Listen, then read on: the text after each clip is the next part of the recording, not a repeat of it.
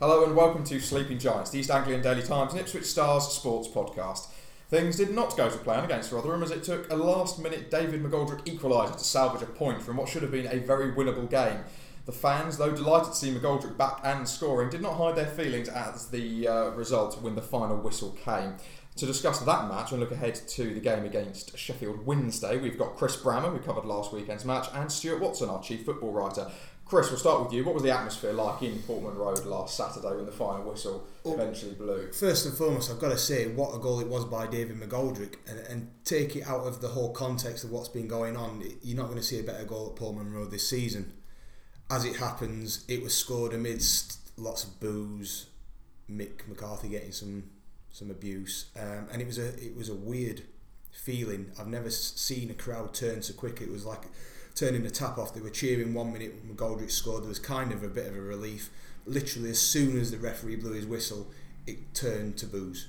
I've never seen anything like it.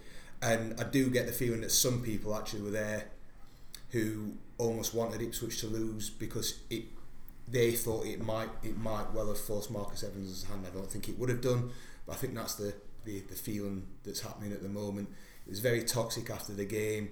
Uh, lots of things said at Mick McCarthy, who, to be fair to him, went in the centre circle, stood with his chest out, applauded all four sides, and took it on the chin like I, I expected him to.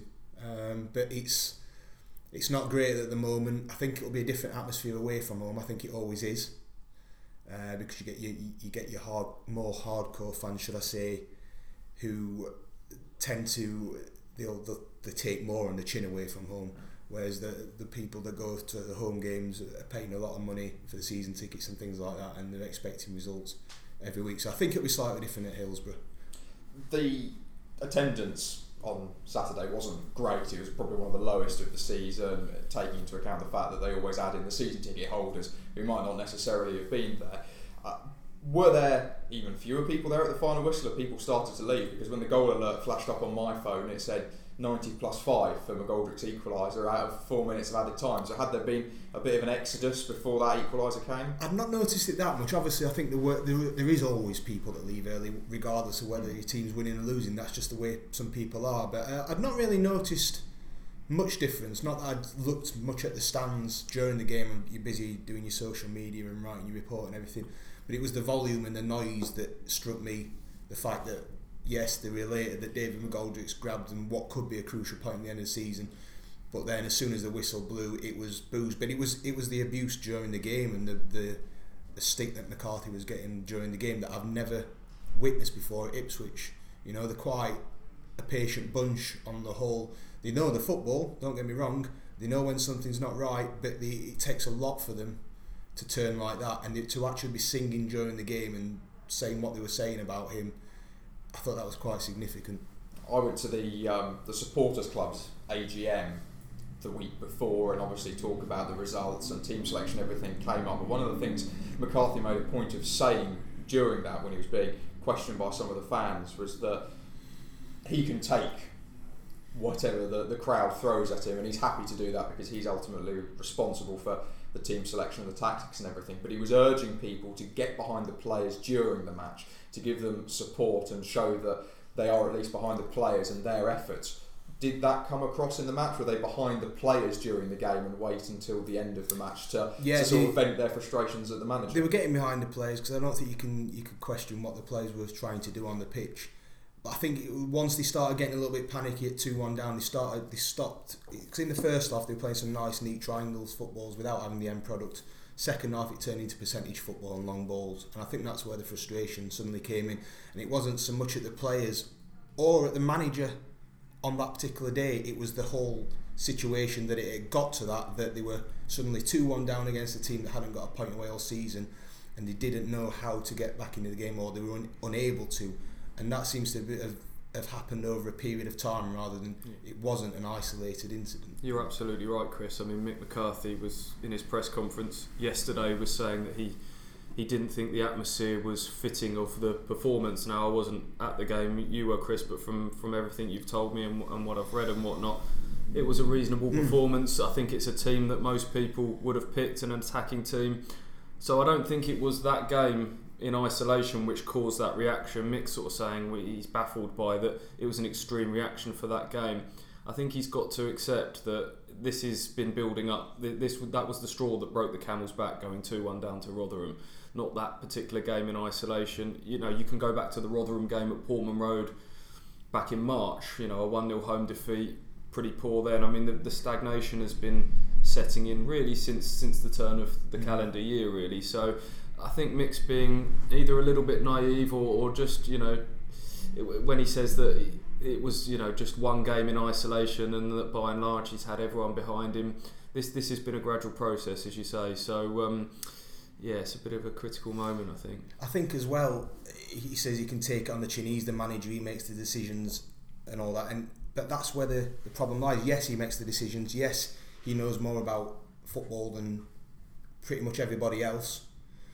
But it's the fact that when fans do suggesting and suggest them in such numbers and volume that such and such should be playing, or maybe we should be playing this way and that way, and it's just dismissed totally.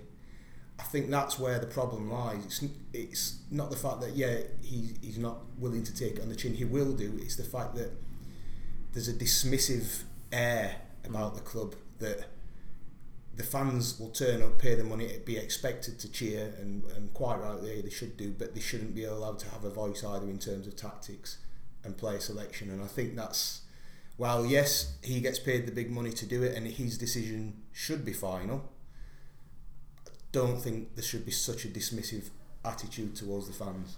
One of the positives to come out of the Rotherham game was the fact that not only was David McGoldrick back in the lineup, but he was also scoring and ultimately saved Ipswich's blushes at the end of the day. How big a boost is it going to be for the team to have him back, and presumably now, given that he had uh, quite a good game and obviously scored, being regularly in the starting lineup, we hope. Massive, massive. Um, I think we forget how good David McGoldrick was during that 13 14 season, real talismanic figure. I think on his day, in his position, he's as good as there is in the Championship. You, we forget that Leicester City were offering seven, eight million pounds for him just before they went up. He, he, could be in that Leicester team that was winning the Premier League instead of Ulloa, who went there instead in the end. Um, he's been a massive loss, and I think any you take he, that sort of player out of a team. You know, Sheffield Wednesday on Saturday, you took take Forestieri out of the Sheffield Wednesday team. That would that would be a massive blow to them. And it's not just been McGoldrick; it has been Johnny Williams at the start of this season. Ryan Fraser injured at his very peak last season. Teddy Bishop missed the whole of last season after having such an impact the year before. All the same type of players, those creative sparks. So all the all, all the criticism that we've thrown at the team and at McCarthy, which I think is is valid. There has always been that massive caveat that McGoldrick and all those other players that I mentioned haven't been there. So when people ask me about have we reached the tipping point with Mick McCarthy, I think we're getting there, and I think what Chris said, his attitude towards the fans hasn't helped him. I think if he'd have come into this season and said, "Look, it's a bit of a transitional season. I'm trying to get us to play a different way. I've got a ball playing centre back in Webster." Gone and signed a couple of, of wingers, etc., etc., there would have been a huge amount of leeway because Mick has banked a huge amount of credit and he's done a loads of great things for this club in terms of stabilising them. He's not helped himself with some of his comments. To go back to what I was saying, he deserves, he massively deserves a few more weeks to see if he can get the best out of a fully fit squad. And if you look at this squad on paper, arguably it's the best he's had in his four years here. You look at McGoldrick on Saturday, and every time the ball went to him, something happened. Even if it was the fact that he was having to come deep to get the ball, which was making him less effective. But every time he got the ball, you could feel something brewing amongst the fans that you know they thought something could happen here. He was demanding the ball. He was very good on the ball. He rarely gave it away, and he, then he showed that bit of class at the end to score as well. And like Stu said, you forget how big a player he is, really. You know. Do you think there's a, a possibly a slight sense of financial constraint on McCarthy? I mean, we've spoken about his transfer dealings before and how much money is available to him. But having had players like uh, Bishop and McGoldrick out for, for long spells and people saying, well, we need to have someone in that ilk, do you feel that there might have been a sense of, well, I don't want to go out and spend money on players to replace them because I know at some point I'm going to get them back? So has he sort of made a rod for his own back in that sense in, in sort of saying I'll have to bide my time because I don't want to waste money on players who are then going to be duplicated when these guys have already got come back fit. Well, the money I don't think would have been there anyway to do it, and um, replacing a player of McGoldrick, but you, you, don't just go out and get a loan player that's like for like from McGoldrick or, or any of the other players that we mentioned. So there's, there's undeniably been circumstances surrounding the sort of the decline this calendar year. They still finished seventh last year, and, and honestly, on a daily basis, I'm sort of wrestling between the two arguments. I can see it from a fan's point of view, if I was turning up and I'd paid however much money for my season ticket or 25, 30 quid on, on the gate every day, I would not be happy because there has been absolutely zero entertainment value. And despite the caveat of, of what we've said about you know the constraints against Mick, he's not helped himself at times because he still could have used Andre Dozzell a little bit more. He, you know, he could have tried to give Josh Emmanuel, Miles Kenlock more of a run in the team, things that would have got the fans on side. And if he'd have explained to them and say, look, these are the circumstances, I'm fighting with one hand behind my back, stick with me, guys, I'm trying to build something, I think people would be 100% behind Mick McCarthy and that, and they wouldn't be so down on, on the results at the moment because at the end of the day, they're only six points off the playoffs still. It's not an entire disaster with with the third of the season played, but it's the it's it's the style of play that's that's really grating on people, and it's Mick's attitude that's starting to grate on people. I think that that's the bigger issue. I think there's a frustration there as well that people can see that they're actually not far off. I mean, I sat there last weekend, and whatever you think about what you've seen this this season today, they had Tom Lawrence, they had Grant Ward, who admittedly didn't have his best game, but Lawrence was lively. Johnny Williams came on and played well. Freddie Sears looked back to his best up front. David McGoldrick they're not far away. And if you can get all those players playing together in that same team, then all of a sudden things could turn around quickly. Yeah, we're also mentioning Freddie Sears. He's now sort of that's his uh, second goal that he's got after having gone for so long without scoring. So great news for, for him, and obviously can't forget uh, that as well. So potentially now two strikers who are back and firing. Obviously, you say Chris that they were playing better football. Is part of that because they were playing Rotherham, this supposed lesser team, put an attacking line out in the same way that he did against McCarthy did against Burton. What I'm getting at is, are we likely to see similar selection, similar style of play come the match at Sheffield Wednesday? Well, I think you, they were playing Rotherham, but and you, and you say that that they were able to play more football against Rotherham. But what you do tend to get a lot of the times with teams at the bottom is they'll they come and they'll defend and they'll scrap, which th- then tends to make your team revert to type and do the same. So um, I think they played good football because they had good footballers on the pitch. The problem was the end product. There was nothing in the final third really, apart from I think Kenlock had a header in the first half that was saved. But apart from that, it, it sort of died down in the final third. As for this weekend, it's slightly different kettle of fish. There's they're going to a team that are in the top seven or eight. I think McCarthy, and, I think a lot of people would agree with him that he, he might be a little bit more defensive. And I don't think you could argue too much with that. Like when they went to Newcastle, problem with that is if the other team scores early, then how do you change it? I think ordinarily I'd be sitting here saying he definitely will revert to type. Douglas will be straight back in the team. Leon Best will be the lone striker.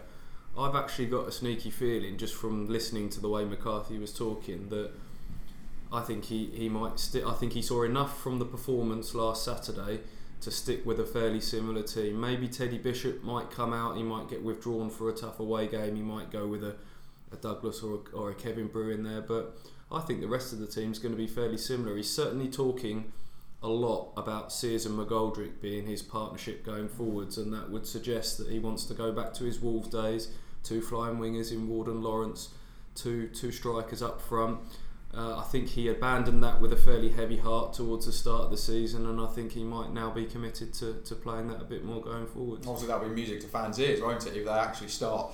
Obviously, 4 4 2 is sort of a bit of a derided system these days with people wanting to play sort of fancy attacking fluid formations but we know it's worked well for McCarthy we know that when he gets it right he really does get it right and it's resulted in promotion but certainly playing two strikers up front, wouldn't you think that the fans will be quite happy to see a bit of a change on that front? Yeah, I guess it, well, it's it's four four two. I mean, we, we, we could put whatever figure on it. McGoldrick, as Chris says, drops very deep. We, we spoke to him as well this week, and he said he loves dropping deep, virtually becoming a midfielder and and making them play. And I think that's what Ipswich have missed. They've missed that midfielder who demands the ball all the time, which McGoldrick certainly does. So he drops very deep.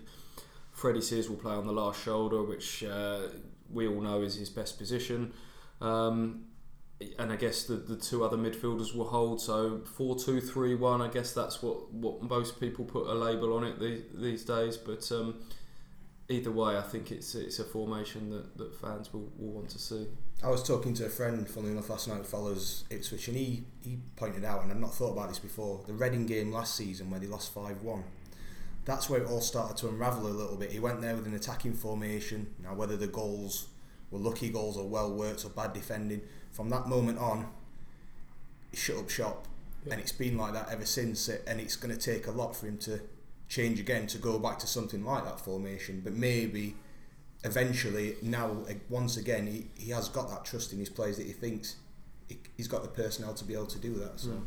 Moving on to the opposition then for Saturday, Sheffield Wednesday having a, a, much better time of it than Ipswich at the moment. How tough a team are they going to be to try and get a result from for Ipswich, especially away from home?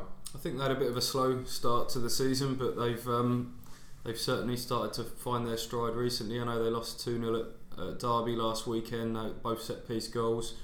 Um, but really like what Carlos Carvalhal's doing there, Portuguese head coach. Um, you listen to him, he's the complete opposite to Mick McCarthy in terms of Mick's the ultra pragmatist. I think Carvalhal goes the other way. I think he was saying that he hasn't got any room in his team for a nightclub bouncer. nightclub bouncer was it, Chris? Yeah. yeah. Who was he referring to there? Uh, in terms of a defensive midfielder, he, yeah, he'd rather not play with a, yeah, stopper. Yeah. So I mean, it's I mean that's music to fans' ears. I, I guess there'll be times maybe where that's then considered naive if they if they get done on the counter attack or whatnot. But it seems to be working for them so far. They finished sixth last season and uh, made it to the playoff final. Were fairly comfortably beaten by by Hull, even though it was one 0 um, I think they'll they'll be up there contending for the top six again for sure. Do you think McCarthy will be bold enough to try and exploit that possibly slightly gung ho attacking style that, Carvalhal says he likes to, to play, and, and particularly that opposite style to Mick McCarthy, where he's not interested in defensive midfield as McCarthy obviously is. But will he be able to get in and, and make use of the fact that they haven't got a Skuse or a Douglas? Yeah, as I say, I, I got a feeling that he's from everything he's been saying this week. I think he's going to go with a, a fairly similar team to the one that lined up against Rotherham, which which was pretty bold. I'm, i might be wrong, but. Um, I think Wednesday play 4 4 4 2 or 4 4 1 1 with Forestieri just dropping off. So I think it will be a fairly similar lineup from Ipswich. He, he likes to match up, so it will be 4 4 1 1 with McGoldrick in, in the hole. That's that's the way I see them playing. You say gung ho, but and you look at Wednesday's lineup, and there is a lot of attacking options in the team, but they do tend to play a, a very big possession game, so they have a lot of possession and play across the back and they play across midfield and the build up can be quite slow at times which I think if McCarthy does go defensive, they can sort of play into their Ipswich's hands because one thing they are very good at is defending and keeping the shape. Mm. So I think it could be a very cagey game tomorrow. Wednesday haven't quite hit the top form. They're not scoring the goals they were last season. Ipswich certainly aren't scoring the goals they were two seasons ago. So I think it might be a tight game that could be decided one goal either way. It's been 1 1 the last four times Ipswich have gone to Hillsborough. Um, Mick's got a really great record against Sheffield Wednesday. It's one of those odd odd quirks. Probably doesn't mean anything, but we've just been looking at the stats. He's faced them 13 times as a manager uh, and not lost to them yet, home or away, including his, his time at Wolves. Um, as Chris said, Wednesday aren't exactly you know smashing teams. I think every single one of their victories has been by a single goal this season, so I don't think there'll be a lot in it. Just very quickly, uh, wrote a piece this week, Stuart, about Andre Dozzell and McCarthy saying that he's not ready for sort of regular life in the Championship at the moment. And this goes back to the point we were making earlier about the fans wanting to, to see a little bit of that youth talent, wanting to see something a bit exciting. Do you think that they're going to be sort of overly upset by that? It's not gone down well with the comments that I've seen online this morning. Um, it's a it's a difficult one with Andre because we have, if I'm being completely honest, we haven't seen a lot of him. I mean, there's a lot of hype that people, you know, a lot of hype because of who his dad is and because of the fact that he scored on his debut and he's he's an England under 18 international. The lad's clearly got massive potential. Um, you know, all the big clubs are looking at him. I know Liverpool have been linked with him heavily this week. But Mick's the one that sees him in training week in, week out. And um, I've been speaking to a former player. I won't name his name because it was an off the record comment, but he was sort of suggesting that, you know, perhaps Andre's got to take some responsibility and really be doing more in training to to to be grabbing the you know grabbing his opportunity more and knocking Mick's door down and you know not physically but you know in terms of the way he trains and and whatnot um, I know Mick gets gets a few pelters for, for not giving youth a chance but you know he gave Teddy Bishop his chance and, and stuck with him in, in the playoff season. Um, he's, he's given a few other youngsters a chance. I honestly think if, if they're good enough they're old enough and Mick will, will play them. Um, so he sees Dozzell firsthand every day in training, and if he deems that he's not ready um, at the moment, then then I guess we have to take his, his word on that. I think that the one that's slightly different is is the debate about the two fullbacks, both Josh Emmanuel and Miles Kenlock. Whenever they've they've come in, both come into the team at various different stages this season, played really well. Whenever we've seen either of them, Mick always talks about if you play well, you keep you keep your place. Well that's not been the case with those two. Um, he's gone back to his his settled back four. His argument is, of course, it was his senior back four that kept five, five clean sheets in seven. So it's difficult to argue against that as well. So as I was saying earlier, you can kind of see it from both points of view. But is it the time realistically to chuck 17-year-old Andre Dozzell, who looks pretty lightweight still at the moment, into the hurly burly of of the championship, especially at the moment when times are a bit tough, the crowd's a bit toxic, and uh, they're having to scrap scrap out a few points. He's probably right. It's probably not the right time. Obviously, he does see something in him because he's taken him and, and put him on the bench. Mm. So he, he, might not have brought him on, but he obviously thinks he's got enough about him to be useful in certain situations at certain points of the match. Otherwise, I mean, presumably it's a bit pointless wasting a space on your bench just to take him along for the match day experience. Yeah, I think he's been on the bench six or seven times this season, so he's not like completely been bombed out of the first team picture. He trains with the first team every day, from from what we're told. So he's not, you know, he's not been completely sidelined, has he? But um, Mick Mick's told us yesterday his time will come this season. So he said when they start playing a bit better and uh, the results pick up, we, we might see a bit more of him then. So yeah. the sort of thing where he might come on for ten minutes at the end of the match if they're two, three nil up. Yeah. And, coasting comfortably. Well, as he says, you can you can boost a player's confidence by by chucking him in at the deep end, but you can also have a bit of a an adverse effect on someone if you chuck them into a difficult environment and they have a stinker and and I think we forget how young these guys are sometimes. I mean, they're, they're, he's, a, he's a boy still, really. He's 16, just turned 17. If we all think back to what we were like at, at that age, you know, that must be a hugely daunting prospect to go out and play in front of 15, twenty thousand people, and um, you know they'll they'll be judging not only whether he's physically ready, but whether he's he's mentally ready. And I know people will say he dealt with it fine on his debut, but that was pretty much an end of season dead rubber, wasn't it? And um, it's it's different set of circumstances now. So I, I guess you have to trust the people that are, are seeing these people day in day out. Mm, presumably, if he's uh, made it onto the, the team coach for this weekend, his dad would have had to give him a, a lift to the stadium to get on there before they uh, head up to Sheffield Wednesday. but that's all we've got time for on, on this week's Sleeping Giants. So tune in next week for a slightly shortened episode for the reaction to whatever happens this weekend in Sheffield. Obviously, following weekend is an international break, so we'll uh, keep it nice and short next week. But thank you this week to Chris and to Stuart, and thanks for listening.